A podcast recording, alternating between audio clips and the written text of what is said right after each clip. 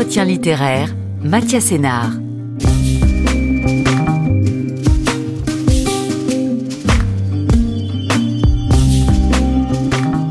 Bonjour à toutes, bonjour à tous.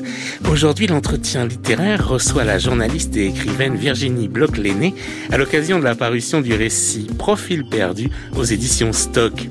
Virginie Bloch-Lainé, vous êtes journaliste, entre autres pour le journal Libération. Les auditrices et les auditeurs de France Culture vous connaissent bien aussi. Vous avez produit de nombreuses émissions pour notre antenne. Citons Une histoire particulière consacrée à Jean Cavaillès, Toute une vie autour de Robert Oppenheimer. Vous avez interviewé pour un à voix nue mémorable Gisèle Halimi. Et pour la série documentaire, vous êtes l'autrice d'un ensemble assez extraordinaire de quatre émissions réalisées par Clotilde Pivin et intitulée « Écrire l'amour ». Dans lesquels vous interrogez des écrivaines et des écrivains sur leur rapport à l'amour, à la rencontre, à la passion amoureuse ou à la rupture. Virginie Bloch-Lainé, bonjour. Bonjour Mathias Énard. Virginie Bloch-Lainé, à l'époque, quand vous interrogiez Agnès de Sarthe ou Régis Geoffrey à propos d'amour, est-ce que vous saviez déjà que vous écririez un jour vous-même sur ce sujet, ou du moins en partie ? Pas du tout. À l'époque, je pensais que je n'étais capable que d'écrire sur le travail des autres, donc soit des critiques littéraires, soit des portraits. Euh, j'avais très envie de faire plus, mais je ne m'étais jamais mise à la table pendant trois heures en essayant d'y aller moi-même. Et donc à quel moment s'ouvre cette brèche, Virginie Bloch-Lainé, qui fait que vous ayez envie d'explorer votre existence par l'écriture, qui ou quoi d'ailleurs, hein ? Est-ce à force de faire le portrait des autres, justement ? C'est à force de faire le portrait des autres, oui, euh, parce que les portraits, ce sont des... Alors, il faut être objectif, mais il y a une subjectivité qui est permise, même encouragée à Libération. On peut y aller, on peut raconter une histoire, on peut déborder. Le chef des pages portraits qui font une petite célébrité au journal nous encourage à faire ça. Et j'ai commencé à écrire ces portraits qui font mon livre à un moment de ma vie où j'avais besoin de, d'avancer et de construire quelque chose. Alors justement, Profils perdus, c'est des portraits peut-être euh, justement entre un portrait de vous en creux, on va le voir, euh, mais qui passe par autrui. Et le premier personnage, et je dis premier de ces portraits parce que c'est celui qu'on retrouve en, en couverture, dans un, un bandeau, une photographie. C'est votre père, Virginie Bloch-Lainé. C'est mon père et il était lui-même portraitiste oralement, c'était pas son métier, mais il décrivait très bien les gens. Et je commence le livre en, en citant une phrase d'une amie à lui qui m'a dit « Ton père ne jugeait pas les autres, il était toujours indulgent, il leur trouvait toujours des excuses. » C'était pas une bienveillance niaise, parce qu'il décrivait par exemple le physique des gens tel qu'il était, mais il regardait beaucoup les autres et il voyait chez les gens presque l'enfant qui fait qu'on est indulgent avec tout le monde. Si. Mais on imagine qu'il y a quand même une progression. On se dit pas, tiens, je vais commencer, bon allez, je vais faire le portrait de mon père, je vais commencer comme ça à parler de lui. Non, on sent bien que ça vient de loin, qu'il y a quand même des déclencheurs. Et on sent même peut-être des ébauches antérieures qui vous amènent à ce texte. Euh, mon père est mort en deux mille dix-sept et j'ai rien écrit avant. En fait, les ébauches intérieures, je crois que ce sont les portraits que j'écris, moi. Que ce soit un, un pâtissier, un réalisateur, un, une écrivaine ou un présentateur télé, je compare toujours la personne que j'ai devant moi à mon père. Que j'aimais beaucoup, que j'admirais, mais qui avait des défauts, mais qui avait des valeurs aussi très sûres. Et sans cesse, je vais de mon père à la personne que j'ai en face de moi. Donc, les ébauches, c'était les portraits que j'ai écrits avec toujours mon père en tête. Justement, pour faire un portrait, est-ce qu'il faut qu'il y ait des défauts, comme vous venez de le dire ? C'est-à-dire qu'il y ait des côtés sombres, ou en tout cas que le, le personnage ne soit pas absolument parfait pour pouvoir en faire le portrait ? Oui, euh, faire un portrait de quelqu'un qui est très habitué à parler, quelqu'un qui fait de la télévision, par exemple, et qui ne va rien lâcher, euh, c'est impossible. Mais il y a toujours des aspérités, il y a toujours des phrases. Ça peut être physiquement, mais c'est pas forcément des tics, c'est un habit, une façon de s'habiller ou de bouger, ou ça peut être des phrases qui sont lâchées. Et moi, au moment de l'entretien, je les retiens et je me dis c'est par là que je vais terminer le portrait. Ou ça, ça va être une cheville. Et c'est pas faire un mauvais coup à quelqu'un, mais c'est donner du relief à cette personne. Mais Virginie Bloch-Lainé, dans ses Profils perdus, donc on a vu que le, le premier de ses portraits, c'est celui de votre père. Vous commencez, vous l'avez plus devant vous justement. Oui. Il n'est plus là. Donc c'est une autre forme de portrait aussi dans le souvenir. Euh, oui, je l'invente. C'est un récit, mais je me raconte une histoire sur ce père. Euh, je l'invente parce que je, je ne sais pas tout de lui, de ce qui faisait son caractère. Et puis je l'invente... Euh, m'adorant. Alors, il m'adorait, mais euh, il n'avait pas une disponibilité comme il en a dans le livre, totale. Je l'invente euh, constamment drôle. Enfin, on, on voit qu'il y a des moments où il est moins drôle, et il n'était pas constamment drôle. Donc, évidemment, je me raconte une histoire. Ah oui, donc ces profils perdus sont doublement perdus, puisqu'ils ne correspondent pas forcément à, entièrement à ce qu'a été l'homme. Non, il est très proche, mais il y a des ellipses, des ellipses sur des côtés que j'aimais moins. J'ai peut-être accentué, j'ai sûrement accentué ce que j'aimais le plus. Alors Virginie Bloch-Lainé, ces profils perdus sont des profils masculins. Oui. Est-ce que c'était déjà le projet du livre? Comment a commencé pour vous euh, cette écriture de profils perdus? euh, Je l'ai commencé en me disant que j'allais écrire sur des femmes de ma famille. Ça a raté.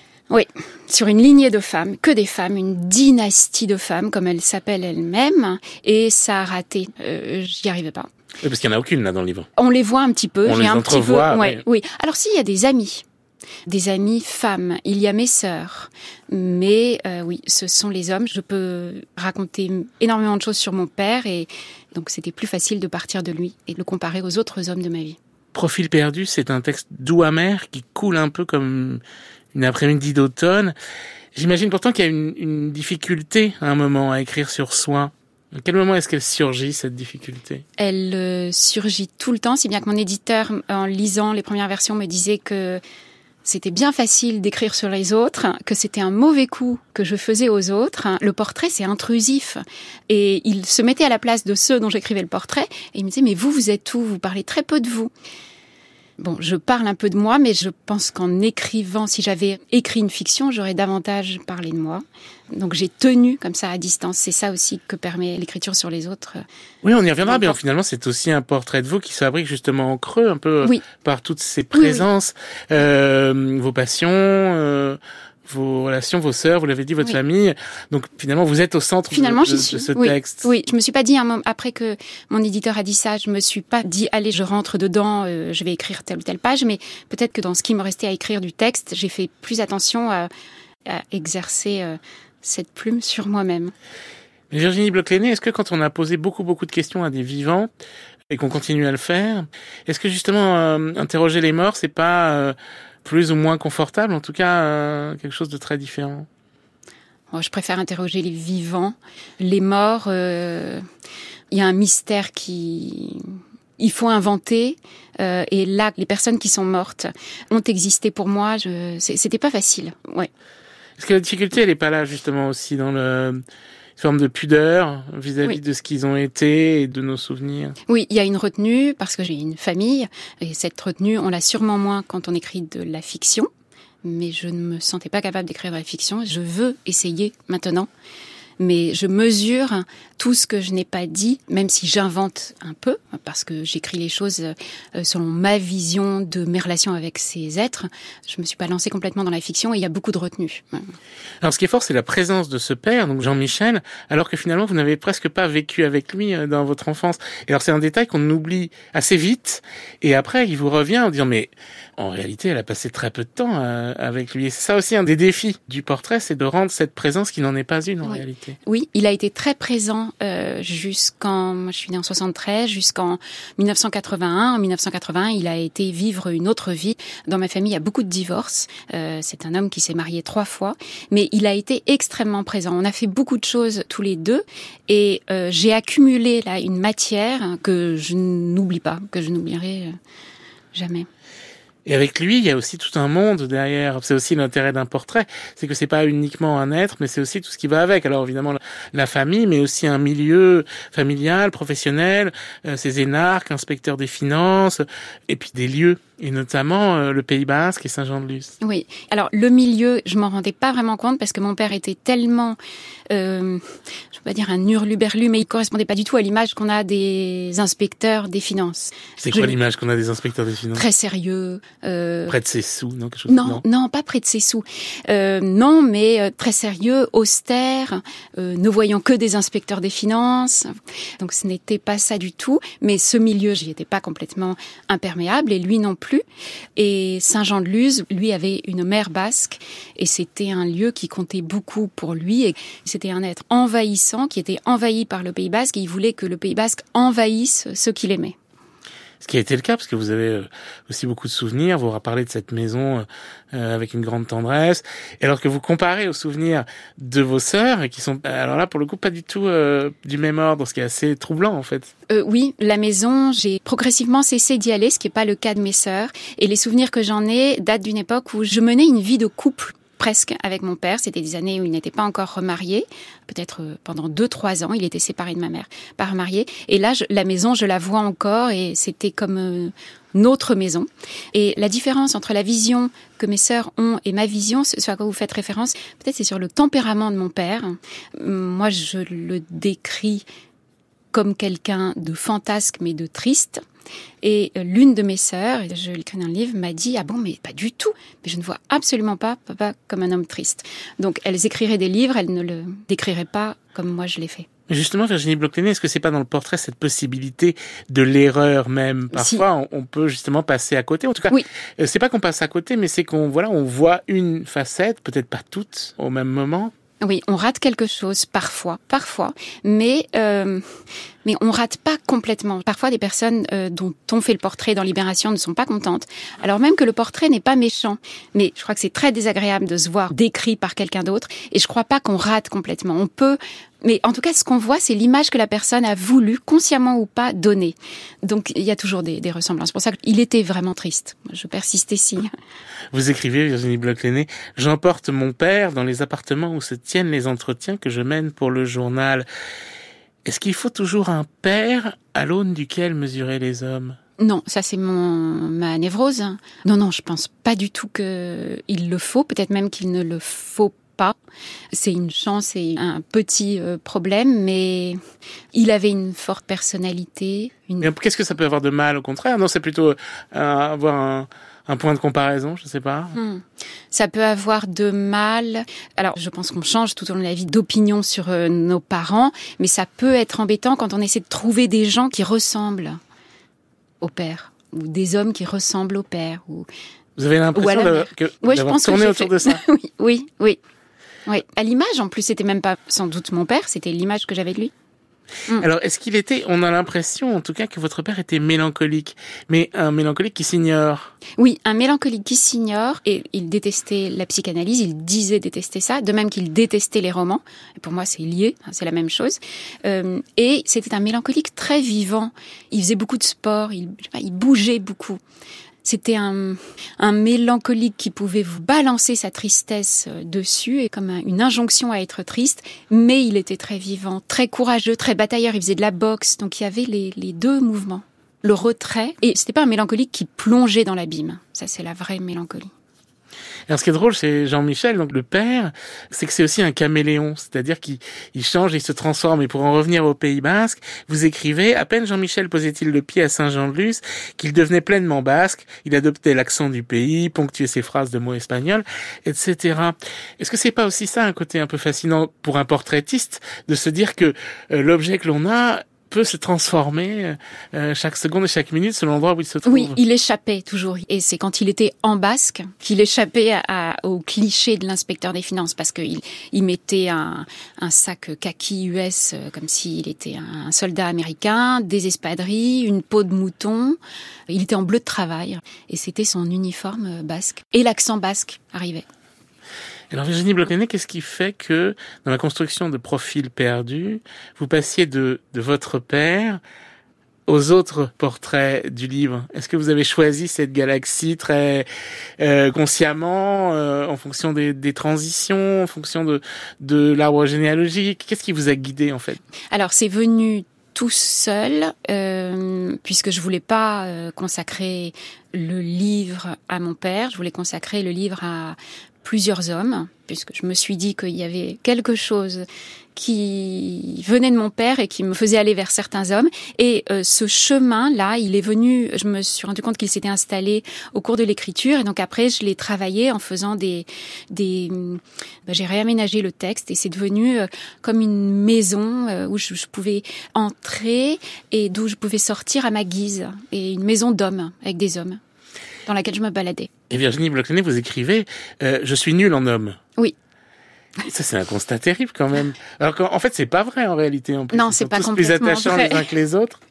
Oui, c'est vrai, je suis pas si nulle, mais non, vous, j'ai pas il y a construit. Aussi des drames, ça, c'est, oui. c'est vrai. Le, mm. le, vous, vous les racontez d'ailleurs sans détour, euh, le suicide. Euh, oui, c'est vrai que vous avez une vie marquée, mais pourquoi voir ça comme un échec, ça je comprends pas. Euh, parce que c'est ma tendance à voir, ah. oui, ben, un échec, oui, parce que j'ai pas construit une famille, euh, oui, j'ai pas construit une famille classique, mais j'ai construit une famille quand même. En tout cas, Profils perdus ne s'avoue pas vaincu. Au contraire, puisque vous rajoutez des portraits, on sent que vous avez plaisir à explorer justement cette masculinité autour de vous. Oui, oui, oui. Il y avait une pointe d'humour dans Je suis nulle en homme. Si c'était vraiment si grave, je n'aurais pas écrit. Et euh, oui, c'est plutôt joyeux comme texte et comme euh, déambulation. Et, et justement, alors comment est-ce que c'est fabriqué ? Vous n'avez pas la déambulation aller euh... jusqu'au bout hmm. de cette fabrique. Alors, je crois que j'ai pris à un moment une feuille en écrivant les prénoms des hommes dont je je souhaitais parler et j'ai essayé de voir pour chacun d'eux de quelle façon mon père se reflétait ou pas en eux et ensuite de passer de l'un à l'autre sans que les coutures soient trop visibles. Euh, pour ne pas dire, alors voilà, nous allons passer à quelqu'un qui était très différent sur ce plan-là. Ou... Donc il fallait trouver un chemin, oui, un... c'était comme un chemin et il fallait que je trouve euh, des c'est liens qui... pas trop visibles. C'est ce qui est d'ailleurs très réussi dans Profils perdus, c'est justement la façon dont on parle on s'est cousu. Très naturellement de l'un à l'autre pour y revenir. C'est-à-dire qu'un portrait ne s'achève pas parce qu'on passe le oui. chapitre, mais au contraire, on rajoute petit à petit oui. des informations sur un des personnages. Oui, c'est comme, alors je sais pas quel est ce jeu où une boule doit toucher une autre et en fait bouger une autre, mais en tout cas, quand je repense à, à ces hommes qui ne sont pas du tout que des amants, euh, il y a réellement des liens entre eux et l'un appelle l'autre, qui appelle l'autre, qui revient vers le premier, voilà. Ils sont pas du tout que des amants. Bon, il y a aussi il y a un, il y a un fils dans oui. l'histoire, et puis il y a une famille oui. et une, une galaxie familiale très liée dans cette galaxie Bloch-Lainé, par exemple, où on retrouve, on voit apparaître Léon Blum, par exemple, et notamment ce livre assez fascinant de Léon Blum sur le mariage, daté de dix-neuf cent sept, sur lequel vous écrivez. Léon Blum ne croyait pas qu'un couple, même uni par l'amour, puisse tenir si l'épouse n'avait pas connu plusieurs expériences sexuelles avant le mariage, alors que l'époux avait de l'avance sur ce terrain. Aux deux, il fallait une éducation amoureuse et sexuelle. Ce livre est étonnant. J'entendais mon grand-père paternel, puisque Blum avait épousé la sœur du père de mon grand-père. Et mon grand-père riait, euh, avec, on voyait ses grandes dents en disant « Ah ah ah, il a fait, ah là là, dis donc, là, ça a fait du bruit, ça a fait du bruit dans la famille. » Bon. Et j'ai lu ce livre assez tardivement. Il est étonnant de modernité. Il conseille à chacun, hommes et femmes, d'avoir une vie sexuelle, même pas tellement amoureuse, sexuelle, avant de se mettre en couple, sinon euh, ça ne va pas marcher. Le livre a été réédité avec une préface très bonne de Pascal Horry. Alors ce grand-père que vous venez de mentionner, euh, Virginie Bloch-Lainé, c'est François. Et là, le lieu, c'est Paris, le cinquième arrondissement de Paris. Et ça vous permet aussi de vous interroger sur qu'est-ce que c'est que votre rapport à la judéité. Et ça aussi, c'est très beau, parce que en fait, c'est pas réel non plus. C'est plus euh, voilà, quelque chose qu'on peut plus ou moins retracer, mais qui finalement n'est pas si prégnant que ça. Oui. Alors le nom Bloch-Lainé euh, fait croire, donne l'illusion que la famille est juive. En fait, c'est une famille qui s'est convertie un petit peu avant euh, l'affaire Dreyfus au catholicisme. Ma mère est juive, mais c'est la seule femme juive que mon père a eue sur ses trois épouses. Et mon grand-père avait euh, un rapport euh, un peu compliqué, un, enfin pas compliqué, mais euh, il ne revendiquait pas, comme cela se fait maintenant, une identité juive. Ça se faisait pas, il n'y avait pas de raison de le faire. Et mon père ne le faisait pas non plus, donc... Et aussi un rapport très puissant à la résistance, en revanche, à cette période de la Seconde Guerre mondiale, que vous décrivez très bien, euh, comment est-ce qu'on rentre dans la résistance, comment est-ce qu'on y est... Euh, plus ou moins bien ou mal, selon les destins, justement. Et ça aussi, c'est assez magnifique de se dire, bah, finalement, voilà, dans ces profils perdus, on attrape comme ça des, des personnages qui sont plus ou moins héroïques. Oui, oui, oui. Euh, ça fait plein de vies euh, différentes. Mon grand-père a écrit ses mémoires dans une collection qui s'appelait « Ce que je crois » et il a dit qu'il ne se sentait pas juif. Il n'a pas vu tout de suite le danger que représentait le statut des juifs. Il n'a pas démissionné de la haute fonction publique. Et il est entré dans la résistance tout en restant un haut fonctionnaire. Il a été financier de la résistance. Et alors, il y a cette histoire absolument incroyable du cardinal Lustiger, qui était encore pas cardinal à l'époque, puisqu'il était que évêque, si je oui, me trompe oui, pas. Oui. Et ce baptême à la cathédrale d'Orléans, Virginie Bloch-Lainé, c'était oui. quelque chose d'incroyable. Ouais, c'est un mauvais souvenir, mais tellement incroyable que maintenant, depuis quelques années, depuis vingt ans, c'est devenu un bon souvenir. Voilà, c'est un, un malaise, une gêne qu'avait mon père vis-à-vis de la judéité ancienne de la famille. Il m'a fait convertir, il m'a fait baptiser à six ans. Sans me prévenir, euh, je me suis retrouvée dans la voiture pour aller à Orléans. Il m'a fait baptiser par Lustiger, qui lui-même était un juif converti. Et j'en garde un mauvais souvenir. Je, je n'ai pas compris ce qui se passait. Et j'ai compris une fois que, je, je crois que c'est Lustiger qui m'a dit « Mais vous êtes là pour euh, votre baptême ».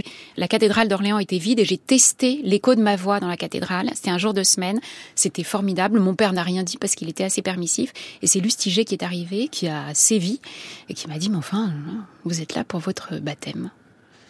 C'est quand, même, c'est, c'est quand même pas rien, non? Non, non, c'est pas euh... rien. Alors, comme j'en garde pas un bon souvenir, oui, maintenant, je me rends compte que ce n'est pas rien, que c'est un, un choix qui est... Est-ce que vous lui en avez voulu à votre père sur le moment ou pas? euh, Oui, sur le moment, et puis, mais pff, j'en ai même pas parlé. Mais je trouve ça romanesque maintenant.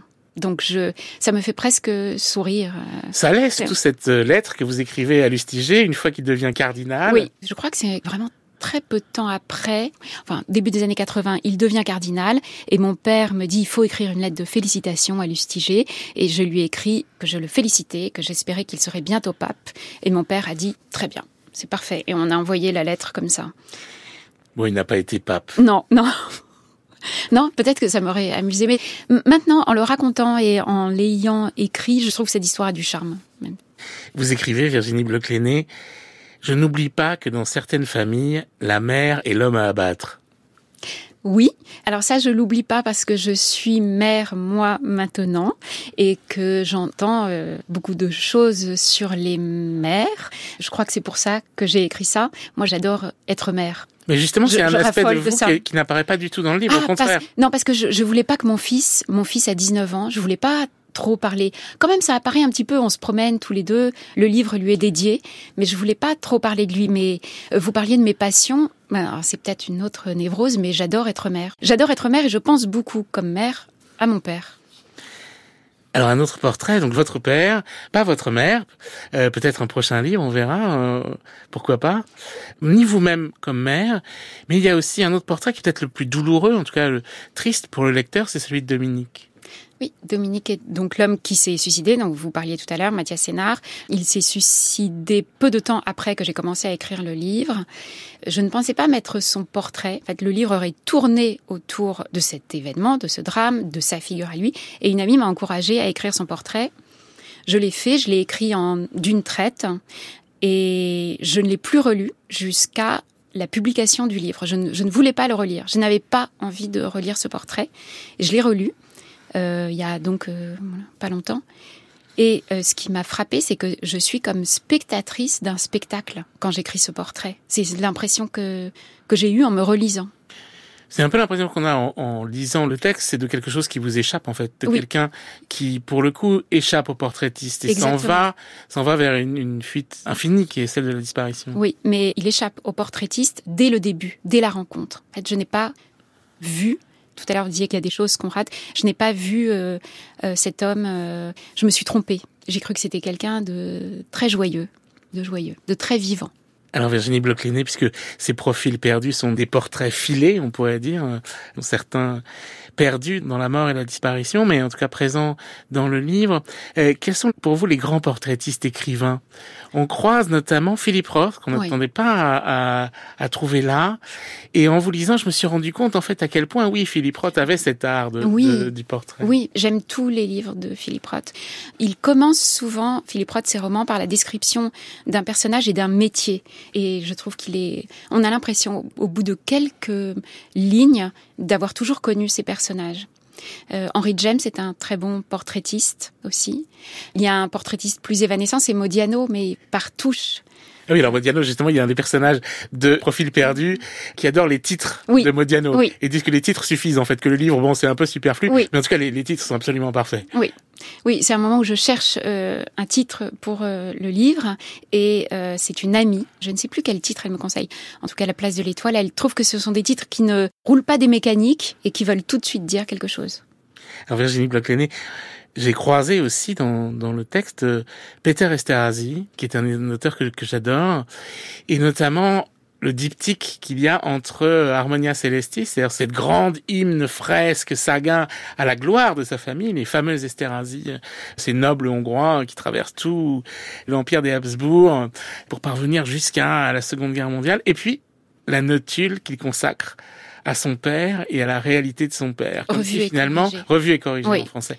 Et, et ce petit texte dit bien, en tout cas, le, la différence entre les deux, montre bien justement comment un portraitiste peut se tromper. Oui. Et oui. comment est-ce que, quand on parle de son père précisément, on peut passer complètement à côté de son oui. personnage. Oui, il s'est rendu compte après le premier livre que son père avait été euh, espion.